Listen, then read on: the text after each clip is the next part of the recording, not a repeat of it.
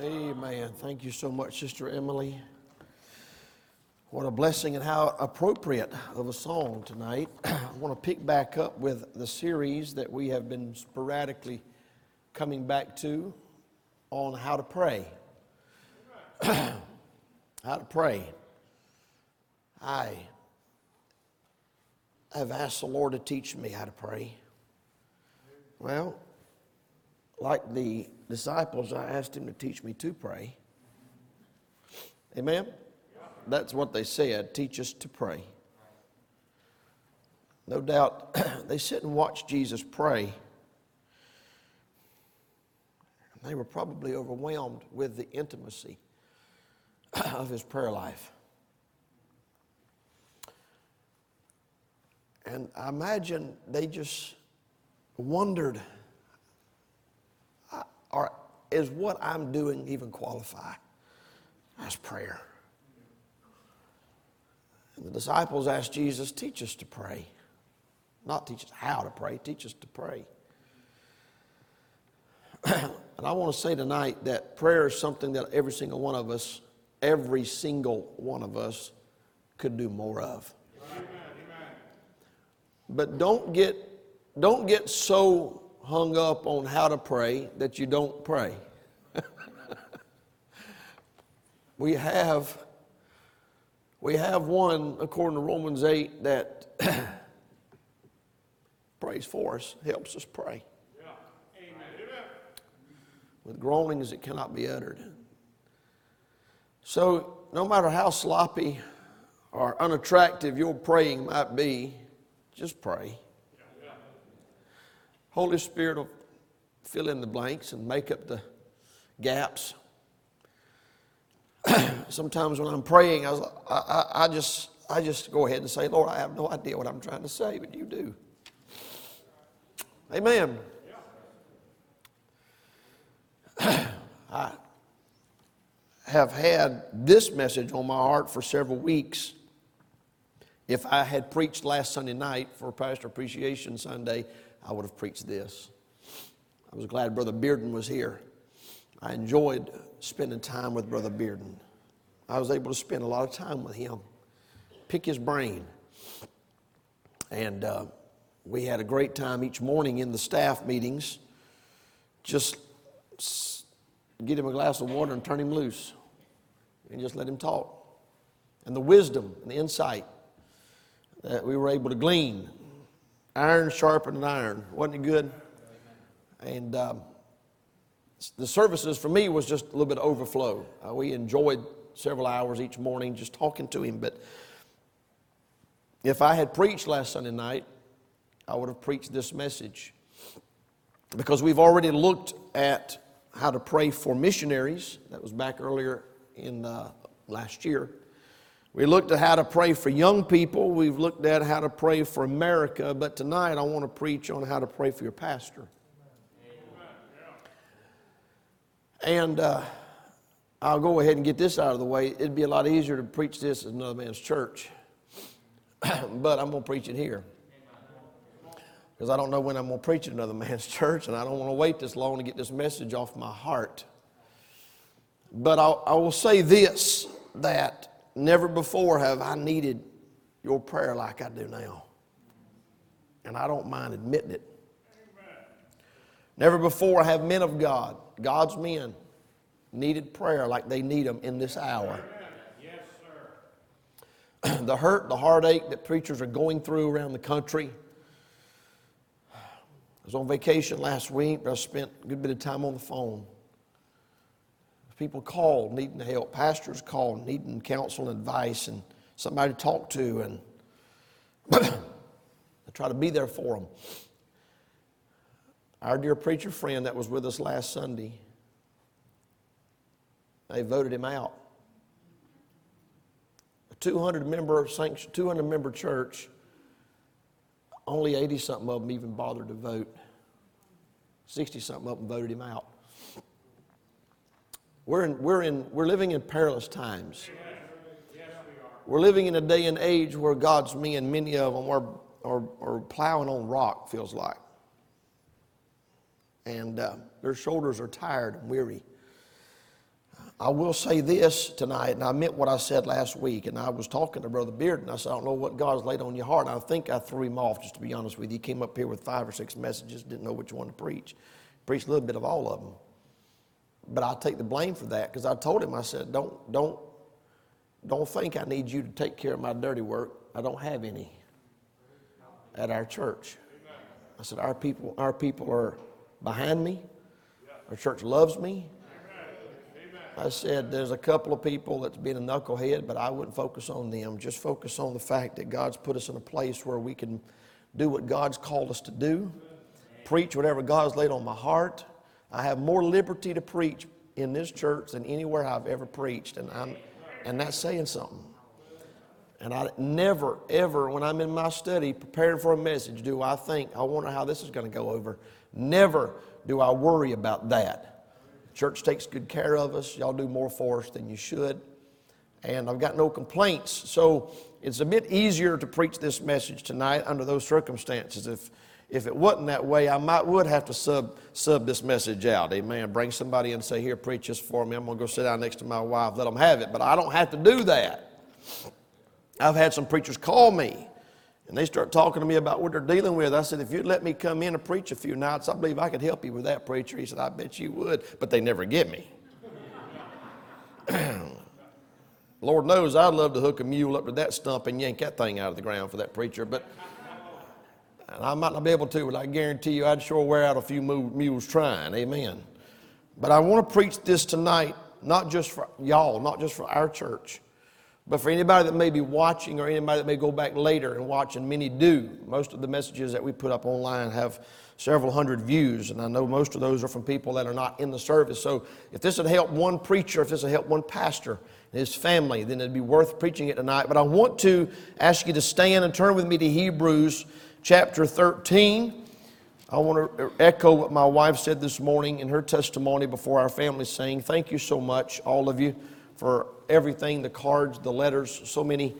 Um, we, were, we had so many of them Sunday, I wasn't able to read them all. And I just took them and put them in my suitcase, and we read them when we got down in Florida.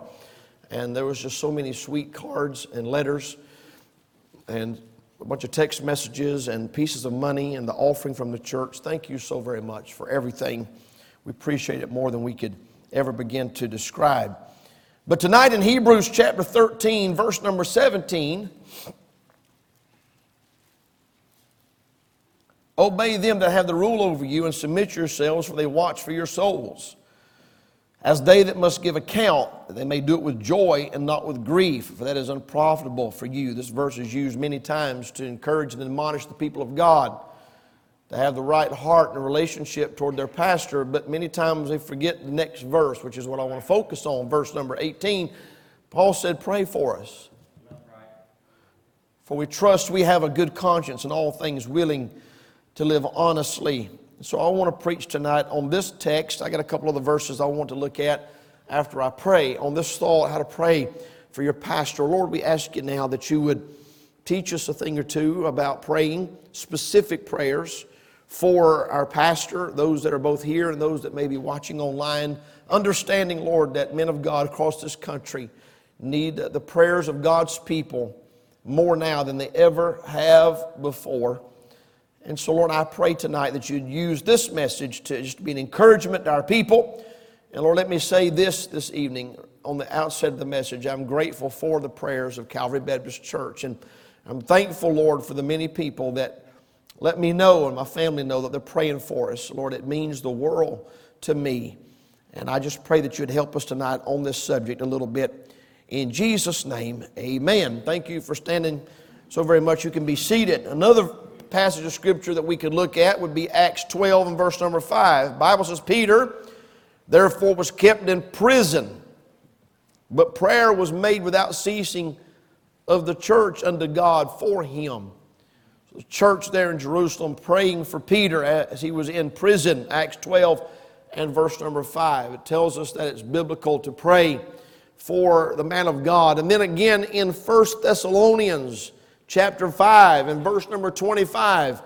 Several places down through there where the Apostle Paul, he was writing to the church at Thessalonica, was admonishing them with all of those little short commandments. Brother Bearden preached on some of those uh, on last Sunday night. He talked about knowing them which labor among you and are over you in the Lord and admonish you, verse 12 and 13, and to esteem them very highly in love for their work's sake. But he goes on down in verse number uh, 25, and it just says simply, Brethren, pray for us.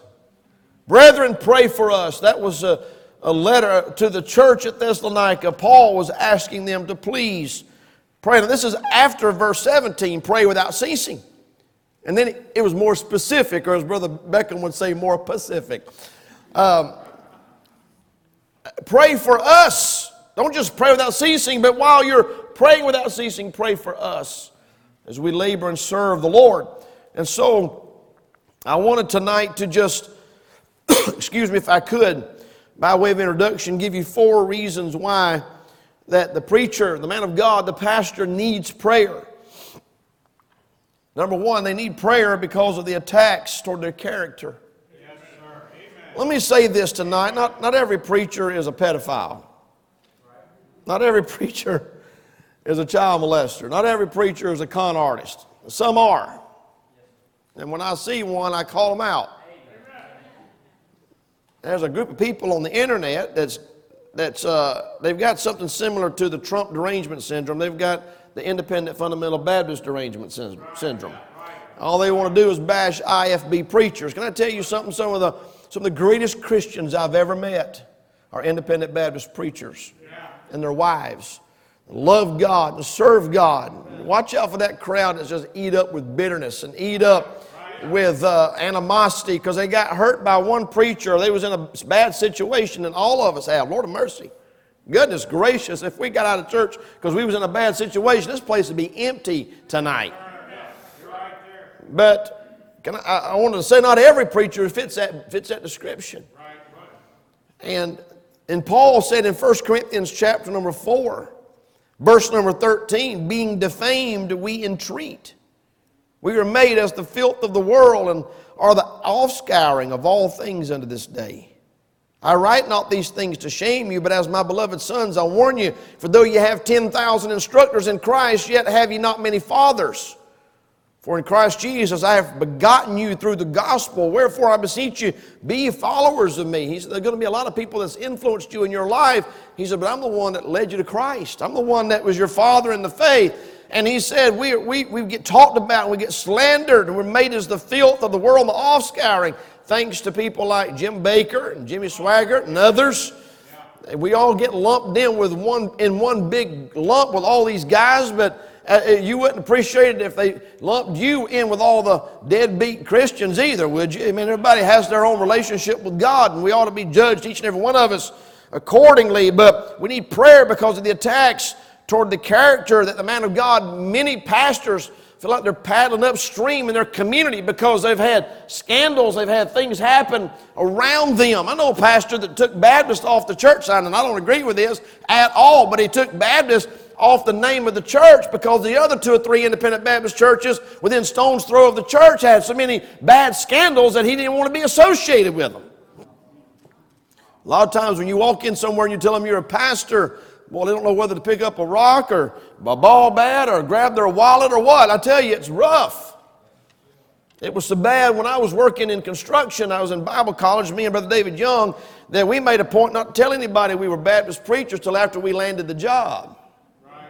Because a lot of contractors wouldn't have hired us. They wouldn't have allowed us to even step foot on their property. They wouldn't have entrusted us with a 10, 15, 20, in some cases 50, 60,000 dollar contract if they'd have known we were Baptist preachers because every preacher they'd ever met was a scoundrel. So we'd just show up every day and do a good job, and after a few weeks we'd get to talking to them, and they were surprised to find out we were in Bible college training for the ministry. And we'd just kind of half jokingly say, Yeah, we didn't want to tell you that after we got started. But that's what we had to deal with. That's what a lot of preachers have to deal with. And so I wanted to just mention they need prayer because of the attacks toward their character. Secondly, they need prayer because of the animosity toward their calling. There's a lot of animosity toward the call of God on a man to preach. And it's interesting that our call is to comfort the afflicted and to afflict the comfortable. and there's a lot of animosity toward that. Apostle Paul told Timothy in 2 Timothy chapter 1 For God hath not given us the spirit of fear. This is the context of this verse, by the way. He's talking to a young pastor. Paul talking to a young pastor that he's trained for the ministry in verse 7 of 1 Timothy 1 For God hath not given us a spirit of fear, but of power and of love and of a sound mind. Be not thou therefore ashamed of the testimony of our Lord, nor of me his prisoner, but be thou partaker of the afflictions of the gospel according to the power of God, who hath saved us and called us with an holy calling, not according to our works, but according to his own purpose and grace, which was given us in Christ Jesus before the world began. And I remember telling the church this. I said something about it just a few weeks ago that I ran from the call to preach, not because I didn't want to preach, but I didn't want to be at the mercy of Baptists all the rest of my life.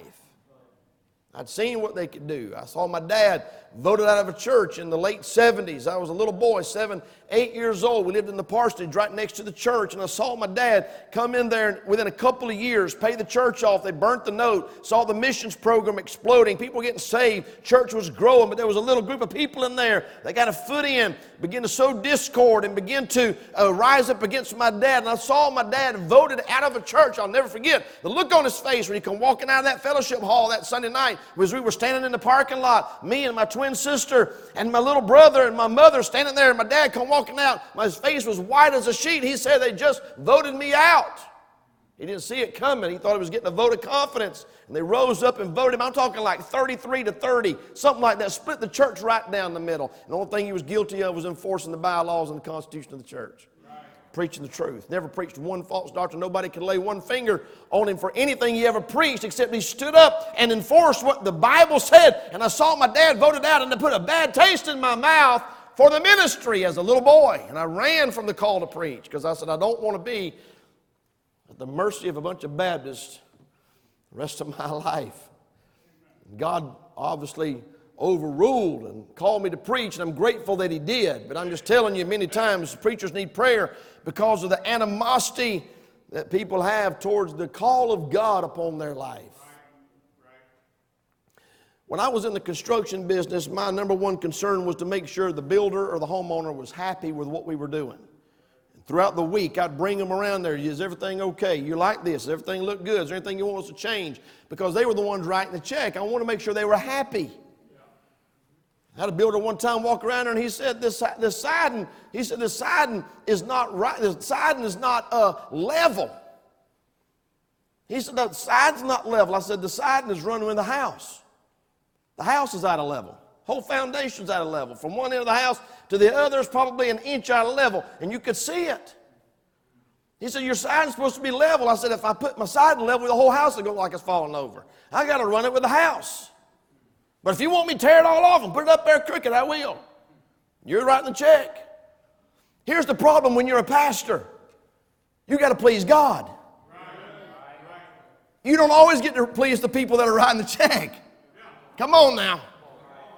That's where a lot of pastors are finding themselves in a quandary. Do I please the people? Do I please the deacon board? Do I please this long tongued Jezebel in the church? Or do I please the one that called me? That's why a lot of preachers have stopped preaching. But you need to pray for them because of the animosity toward their call. And thirdly, you need to pray for them because of the apathy toward their care. The care of the church is a thankless job many times. Many times. Paul used that word several times. Once in 2 Corinthians 11 28.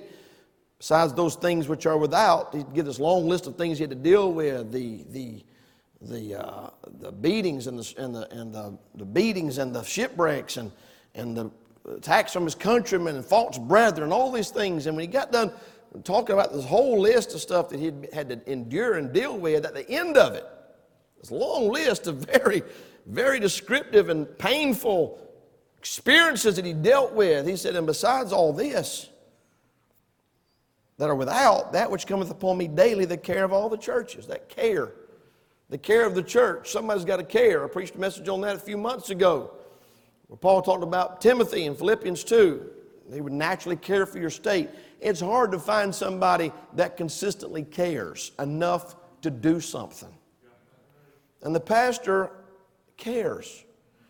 And because he cares many times, puts him at odds with people that don't care. Some people don't care. And we talk about a lot of things. They don't care if half the lights don't work. They'll come in here and sit down and go to church. It won't bother them a bit. The air conditioner's not working or toilet's clogged up. Won't matter if the parking lot needs to be repaired. It don't matter to them. It don't matter if sin creeps in. It don't matter if the youth group's going to hell on, in a handbasket. They don't care if the music is compromising. They don't care if you change Bible versions. They don't care. Some people just don't care, but somebody's got to care. Somebody has to care. A lot of times preachers need prayer because of the apathy that they have to deal with of people towards their care. They look at the fact that he cares as the fact that he's overbearing or annoying. He's always, he's always, always talking about something, always worried about something, always trying to fix something. Well, somebody needs to. And then in 1 Timothy 3 5, he used the word again for if a man know not how to rule his own house, how shall he take care of the church of God? This is his job is to take care of the church. That's a pretty broad, a pretty broad uh, scope, but you have to care. You need to pray for them because they care, and sometimes people they're working with don't care. I got that many leadership books in my library in there. I mean, I probably got that many. Half of them is by John Maxwell, probably one of the leading authorities in the country on leadership. You go through and read some of those books, and some of those things he says about leadership doesn't apply to the ministry because he says you need to hire a team of winners. You need to surround yourself with people that are driven and motivated. And I thought, well, if you're a Baptist pastor, you just work with what you got. Right, right, right. what do you do if half of them's asleep? What do you do? Huh? What do you do? Can't fire people that work for free. All I'm saying is the role of a pastor is unique because of the care that has to be there. And then, fourthly, pray for your preacher because of the aversion toward their counsel. I found this out years ago. People don't want advice, they want approval. They already know what they want when they come to your office. They just want you to rubber stamp it and sign off on it so they can feel better about it. But if you're a God called preacher and you throw a flag and you go, uh, uh, hang on just a second, um, that, that's, that's, that's contrary to Scripture, then they get upset. They get mad. I'd like to have a dollar for every time somebody got mad at me during counseling and never came back to church, and all I was doing was trying to help them do what they said they wanted me to do, make the right decision. They'd already made their mind up or many times they make their mind up that they never even asked for your advice. And here's what they say Well, I knew what you were going to say. I knew what you were going to say. Isaiah chapter 30, verse 9 and 10.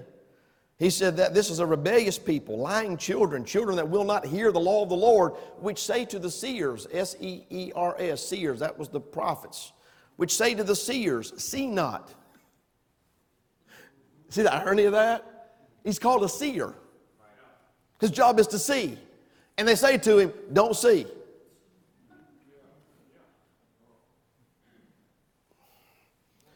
And to the prophets, prophesy not. Unto us, right things. Speak unto us smooth things. Prophesy deceits. That's what it says.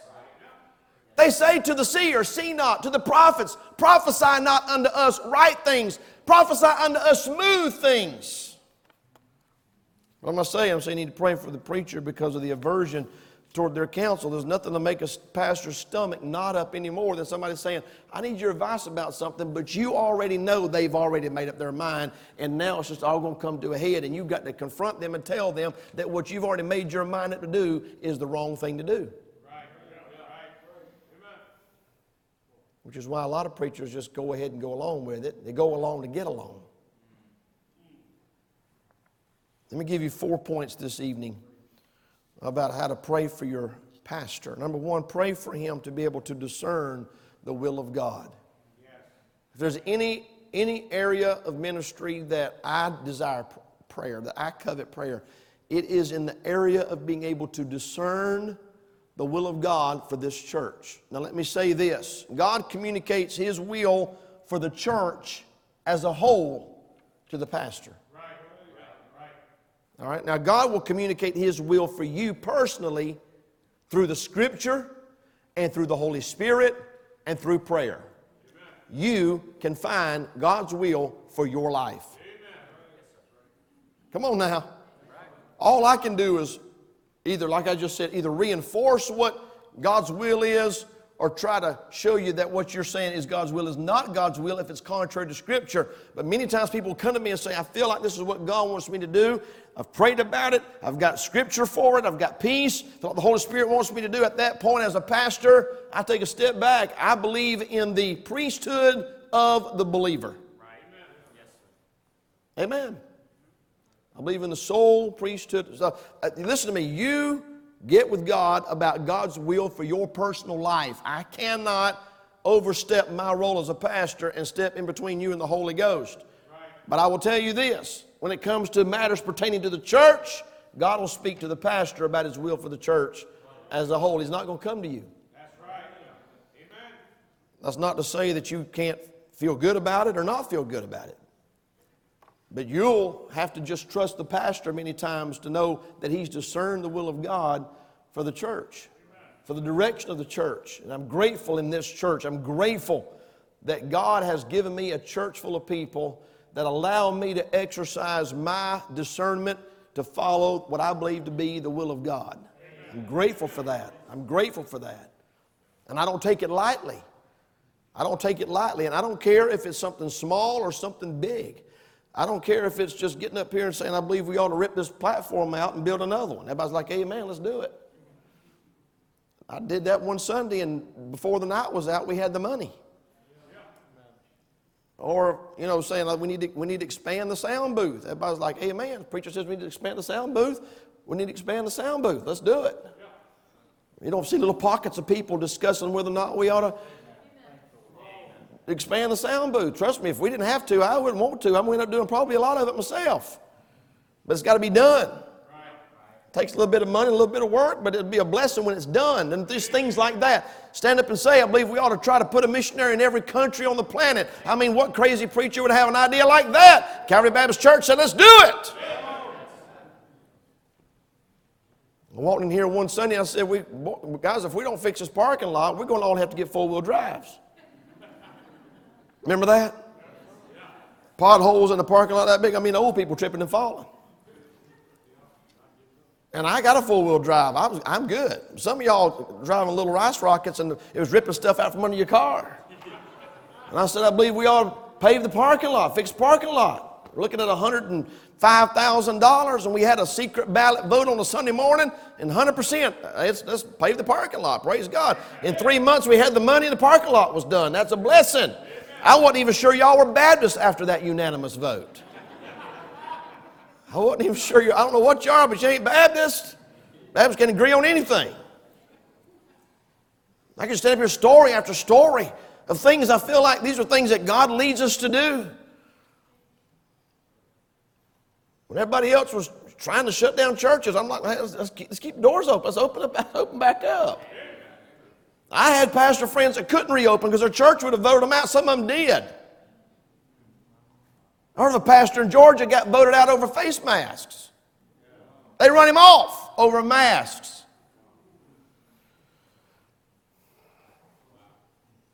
All I'm saying is discerning the will of God is something that the pastor needs prayer to be able to do. Building programs. We're trying to build a building over here, right? We just pacing ourselves, all right? Because we we ticked off the building inspectors. we got a fine from the very people we need to get back over here and make sure everything's right. So we kind of hope they forget. Amen.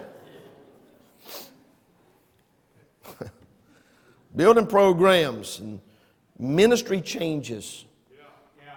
For years, this church had RU ministry on Friday night. We shut it down, and I didn't get liberty to reopen it. And then God redirected us to the discipleship program, the principles of growth. The church was, Amen, that's wonderful. Let's do this. Praise the Lord. I'm in a complete, a complete ministry change, but I didn't feel a lot of pressure from the church about that. I was able to follow the leadership of the Lord. I'm, all I'm saying is managing the assets and the finances of the church and, and overseeing that aspect of it. That's, that needs, I need wisdom. I need wisdom. Major decisions, staffing Leadership is personnel, moving people around from one place to the other. There's the old saying you got to get all the right people on the bus. Then you got to get everybody on the right seat on the bus. Amen. Sometimes that takes a, takes a few uh, trips around the mountain to figure out what seat everybody needs to be in. But all I'm saying is it requires leadership and discernment from the Lord to be able to make those decisions. And here's another big one when and where to draw the line with people and problems in the church. Everybody's got an opinion about how much leeway this person ought to have. I've had people come to me and say, I think you ought to, I think you ought to make them sit down. I think you ought to pull them down. I say, I think you ought to let me handle it give them a little bit more rope. They'll either hang themselves or get right with God, one of the two, but let me handle it.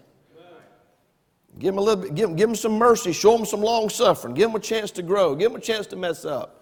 There's been sometimes I pull people out and they say, I don't think you ought to handle it like that. And I say, Well, I didn't ask you what you thought. I did what I felt like God wanted me to do. And I'm not being a smart aleck. I'm just telling you, there can't be one person pastor this church, and right now it's me. And I lay in the bed at night asking God to give me wisdom to handle situations. And Sometimes you have to go to people and say, hey, listen, I love you. but we don't do that around here. We don't do that.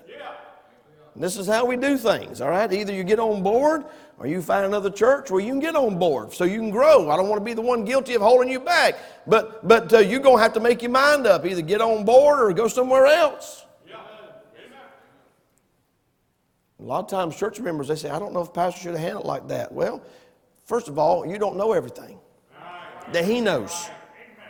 I'm not going to print out all the emails. I'm not going to print out all the text messages. I'm not going to record all the hours in the office trying to help somebody get it together. But when they decide they don't want to get it together, sometimes the pastor has to make a decision.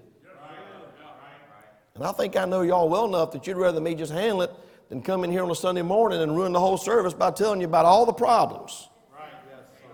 Because when it's over with, you're going to agree with me anyway. I'm just saying, as a pastor, the pastor needs wisdom to be able to discern the will of God. And you know what you can do? You can pray for the pastor to have wisdom. If any of you lack wisdom, let him ask of God, which giveth all men liberally and upbraideth not. The daily struggle of the pastor is to be able to discern God's will for the church. Number two, write this down. Pray for the pastor to be able to declare the Word of God.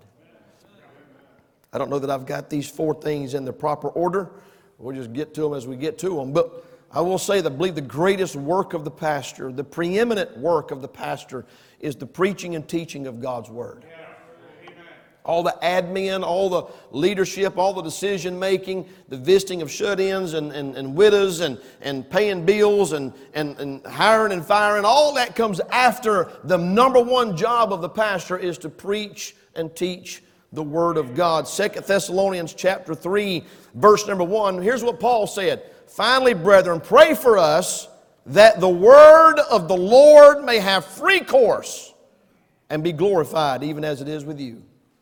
Pray that the preaching and the teaching of the Word of God will not be obstructed, is what he's praying. Pray that there won't be anything to hinder the preaching. And trust me when I tell you, the devil does everything he can to hinder the preaching of the Word of God.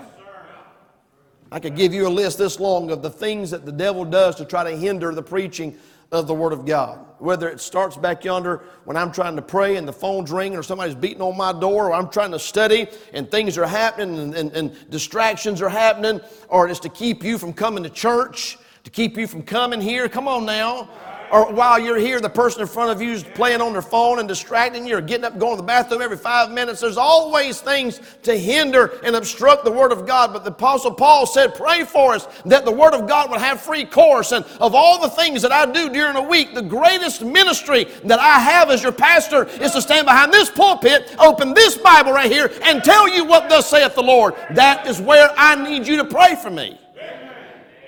Pray for me that God will give me the messages. Pray that God will give me exactly the message for the hour. I got it from the dinner table this, this, this afternoon. After we eating lunch, I told my wife, I said, pray for me. I said, I'm headed back to the office. They were all still sitting at the table when I left. I said, pray for me. I got two thoughts. I got to get settled on which one to preach tonight. This one's been on my heart for several weeks, but I had another thought on my heart. Lord, I want to preach the message tonight that you want me to preach tonight. Because I'm just, I'm just the kind of person that believes God has a specific message for a specific people for a specific service. I don't reach in a hat and just grab one and pull it out. I want to have the right message. And I need you to pray for me that I will. Apostle Paul desired to preach the truth more than he desired to be loved and liked by his people. In Galatians 4, verse 13, he said, You know how through infirmity of the flesh I preached the gospel unto you at the first. And my temptation was in my flesh, which was in my flesh, you despise not. Paul had a physical problem. He had a physical illness. We can talk about what it was, but it's irrelevant at this point. Paul had physical health issues, and he says, Through my infirmities and of the flesh, I preached the gospel unto you. And my temptation, which was in my flesh, ye despised not nor rejected, but received me as an angel of God, even as Christ Jesus. Even with my health issues and whatever it was that was limiting him physically, he says, When I got up to preach, you listen to me like I was an angel sent from God. Then in verse 15, he said, Where is then the blessedness ye spoke of? For I bear you record that if it had been possible, you would have plucked out your own eyes and given them to me. Am I therefore become your enemy because I tell you the truth? The pastor is one of the few people in the world that gets, I hate to use this phrase because it makes the pastor sound like an employee, but they, they, he, gets, he gets paid to tell people the truth only for them to get mad at him when he does. Imagine getting mad at your doctor because he told you you got a lump on your, your, or, or, your, your breast, or you've got, a, you've got a, a, clot on your lungs, or you've got something wrong with you, and get mad and slam the door and walk out and, and cuss out the doctor. Or get mad at the mechanic for telling you you need work done on your car. Paul said, Am I become your enemy because I tell you the truth? What it tells me about Paul is Paul was more interested in preaching the truth than he was being loved. And don't think that some preachers don't struggle whether or not to tell the truth because they want to be loved. And people, in any sense, want to be liked and want to be loved. They don't nobody want to be hated. You get up in the pulpit and you start preaching and going, what you're telling people they don't want to hear and know that's going to create, create problems and stress and strife. A lot of preachers, they'll just back off. They just won't say it. That's right. They just won't say it. Churches are filling up with preachers that won't say it. Amen. Paul renounced dishonesty and craftiness in 2 Corinthians chapter number 4, verse 1 and 2. Therefore, seeing you, we have this ministry, as we've received mercy, we faint not. Watch this, but have renounced the hidden things of dishonesty. Not walking in craftiness, nor handling the Word of God deceitfully. We got people today handling the Word of God deceitfully. Amen. We got preachers today that are getting up in the pulpit, opening the Bible, and preaching lies distorting the truth, leaving out key things, adding stuff, taking stuff away, changing, distorting. Paul said, We've renounced that. We've renounced the hidden things of dishonesty. We're not walking in craftiness nor handling the word of God deceitfully, but by manifestation of the truth, commending ourselves to every man's conscience in the sight of God. What a statement, the Apostle Paul. We need prayer to rightly divide the word of truth. Yes. Have I ever got from the pulpit?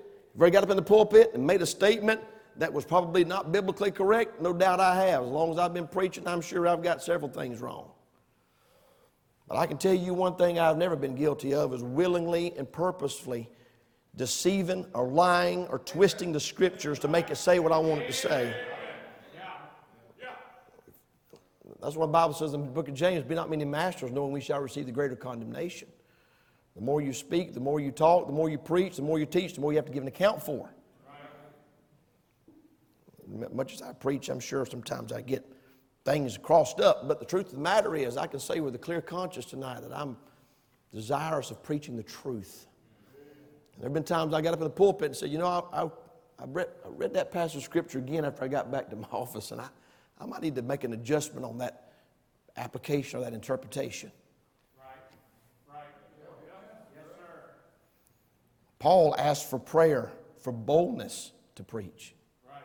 Apostle Paul, the Apostle Paul. Ephesians 6. Here's what he said in verse 18 praying always with all prayer and supplication in the Spirit, and watching thereunto with all perseverance and supplication for all saints. Watch this, and for me. He's carrying that thought about praying. all praying all the way with all prayer and supplication.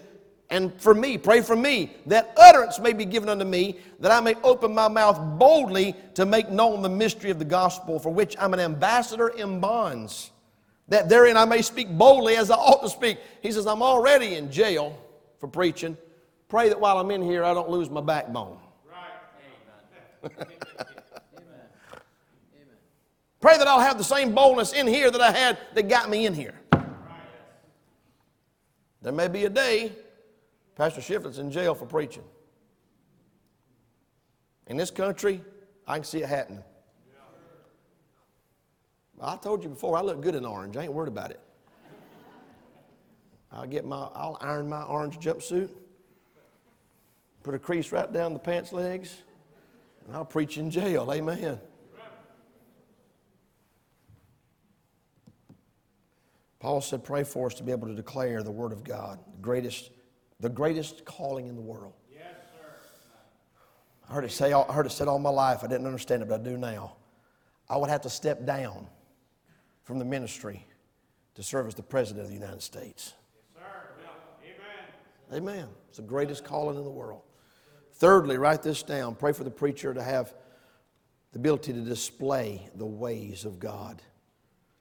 There's a constant weight on the shoulders of the pastor and his family to set an example before the church.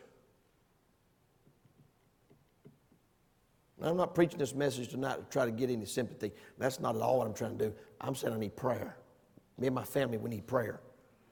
Hebrews 13, 18, the text that we looked at tonight, he said in verse 18, Pray for us, for we trust we have a good conscience in all things, willing to live honestly. Pray for us. We want to live a Christian life. We want to be an example.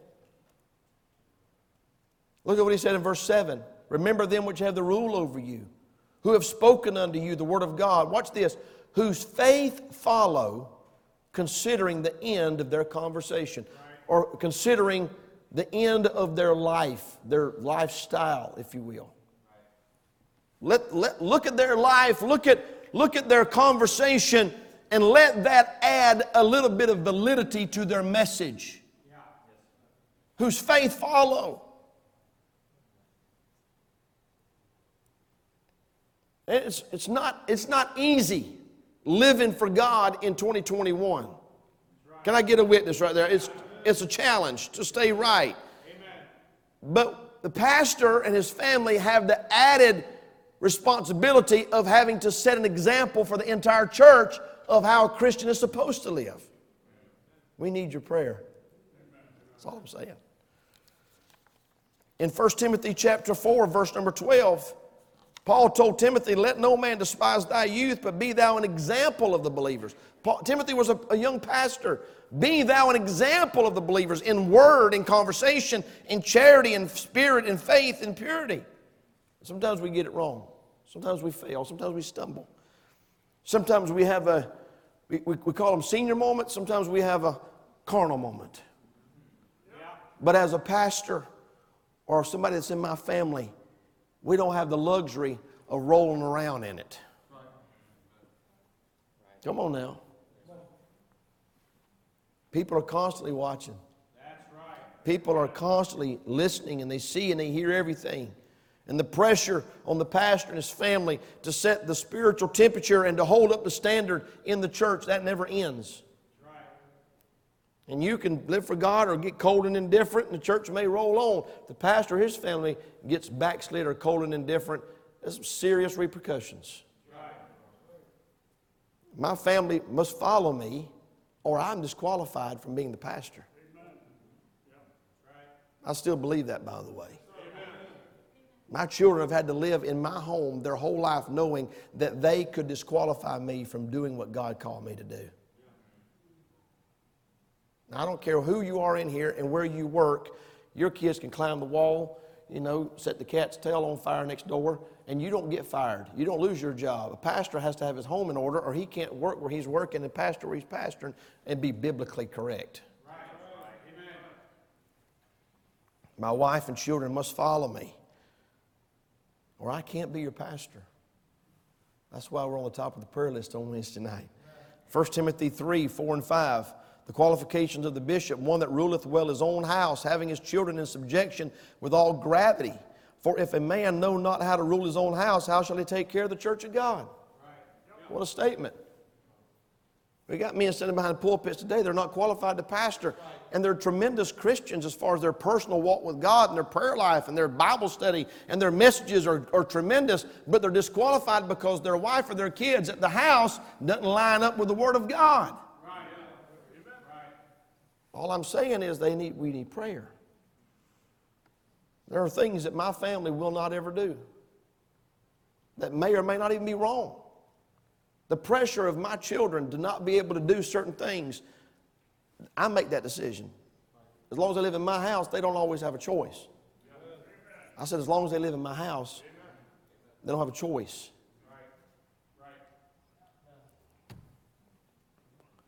You say, well, there ain't nothing wrong with that. Well, that's what you think. But see, I've got to set a standard. I've had church members tell me, I've had church people tell me to my face that we don't believe that this is wrong, but we're so glad that y'all don't do that. Okay? We don't do it. I'm not going to do it. My family's not going to do it. But we're really glad that our pastor and his wife and their kids don't do it. And I think, well, there's one Bible there's one set of rules. Come on now. Don't wad up on me. It's a little bit unnerving. Well, basically, what they're saying is we want to we want to live down here, but we're really glad that you're trying to live up there because you're our pastor.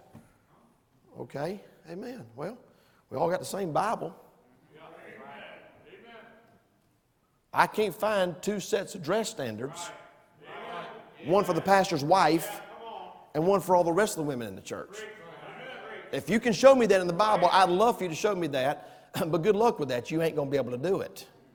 There's not two sets of rules in the Bible about the kind of movies and music that I'm supposed to watch and listen to, and mu- movies and music that you and your family get to listen to. Feel it getting tight in here? Some of y'all are wadding up and you're not even the pastor. There's we grew up, I grew up in a pastor's home. My wife grew up in a pastor's home.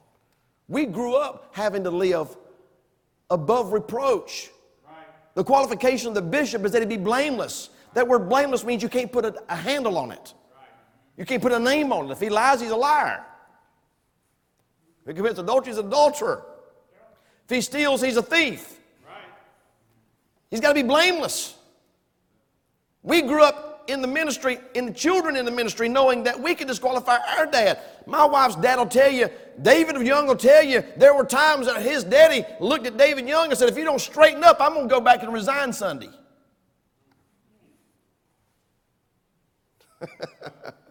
the pressures of a pastor's kid. David said, I wanted to go sow some wild oats, but I love my daddy too much. Come on now. What am I saying? I'm just saying pray for the pray for the preacher, pray for the pastor, pray for his family, that they will demonstrate, display the ways of God before the church. Again, we're not perfect. My family's not perfect. My marriage is not perfect. My children are not perfect. We need prayer to be able to be the leaders and examples that God would have us to be. And we know, I know, that if I set the standard for me and my family here, that most people in the church will settle for down here. If I drop it to here, then they'll be down here. So, in order to have the high standard in the church, me and my family have to have the highest standards in our own personal life. And what is encouraging is when people in the church understand that maybe instead of settling for this, maybe we ought to strive for up here. Maybe we ought not to hang the pastor's family out to dry and let them be the only ones in the church trying to live right. Maybe we ought to come along beside them and help them so the preacher's kids don't look like a bunch of screwballs. Come on now. Amen.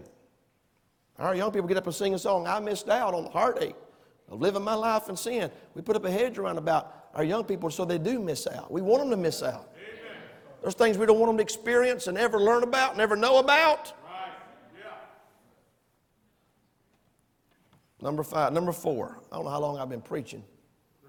I didn't look at what time it was when I started. Just pretend I'm a guest preacher and the pastor told me to take all the time I need. Number four, write this down. Pray for the pastor to be able to direct the work of God. In Acts chapter 20, in verse 28, Paul said to the Ephesian elders, Take heed therefore unto yourselves, to all the flock over the which the Holy Ghost hath made you overseers, to feed the church of God, which he hath purchased with his own blood. An overseer in that verse, that word literally means a man charged with the duty of seeing that things are done by others that are done rightly a curator or a guardian or a superintendent, overseer. It's not the pastor's job to do everything, but it's the pastor's job to make sure that things that are done get done right. And that is a that is a broad, broad, I mean that is a wide, wide spectrum of things. I've got probably two pages of stuff that has to be done before Sunday morning service, right, Brother Adrian? Two pages of stuff that I want done before y'all ever even get here.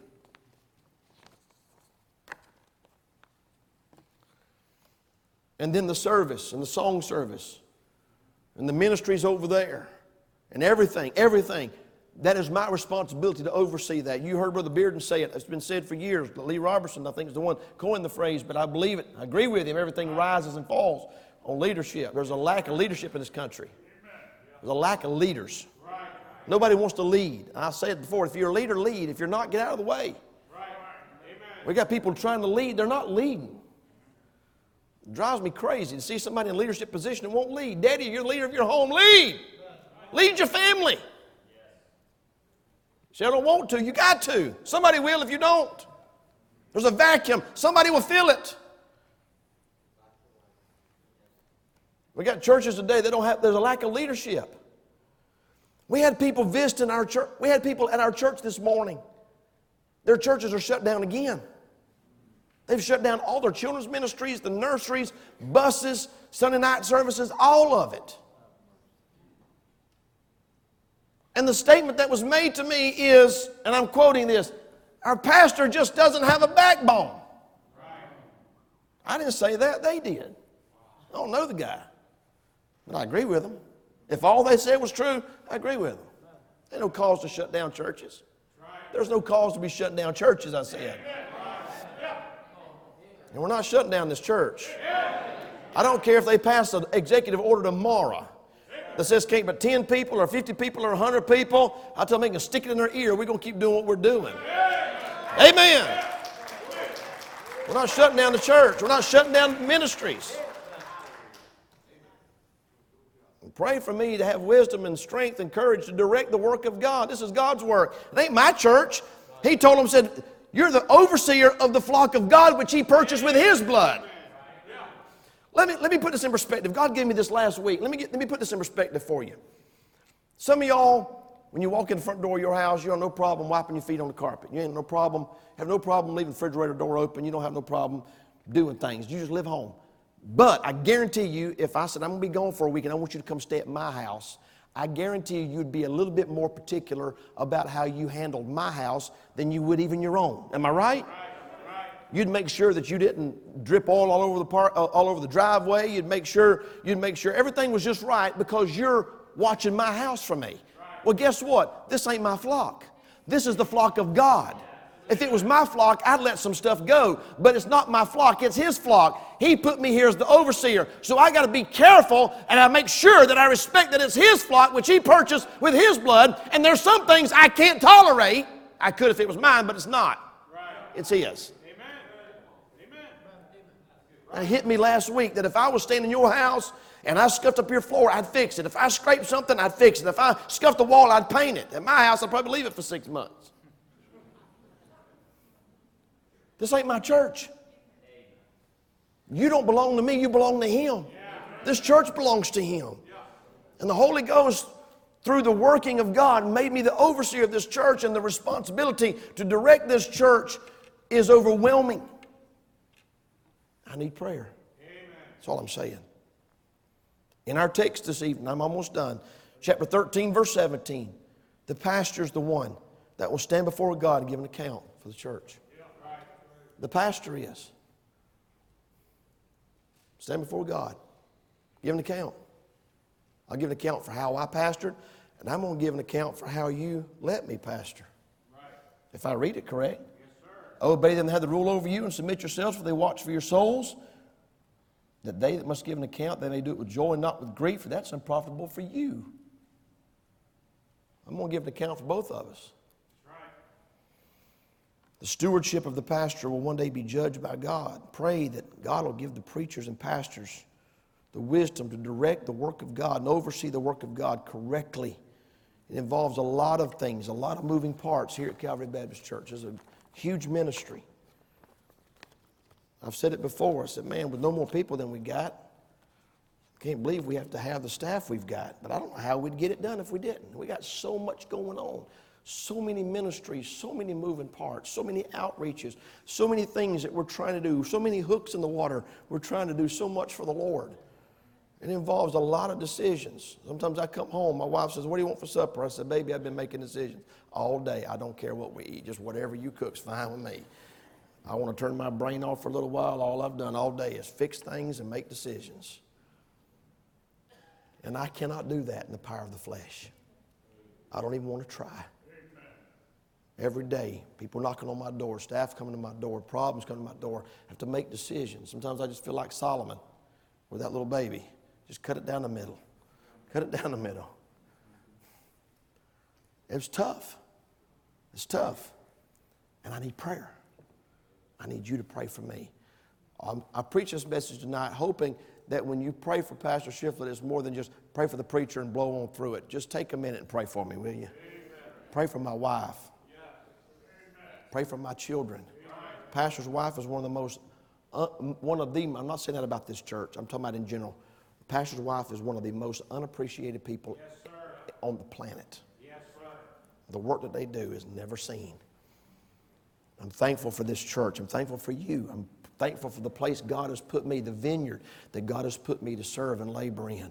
But I cannot reiterate it enough tonight. I need prayer. Sister Emily sung that song, I will talk to the Father for you. And if I know my Father, here's what He'll do He will lay at your feet all the things you pursue. It's no bother, for my Father will do it for you. God's given me dreams and visions for this church. We'll be able to do it together through prayer. Amen. With heads bowed, eyes closed, musicians are coming. Would you, would you just would you slip into the altar tonight? Could I get you to do that? Just pray a special prayer for me, my wife, my children. The best of men are men at best.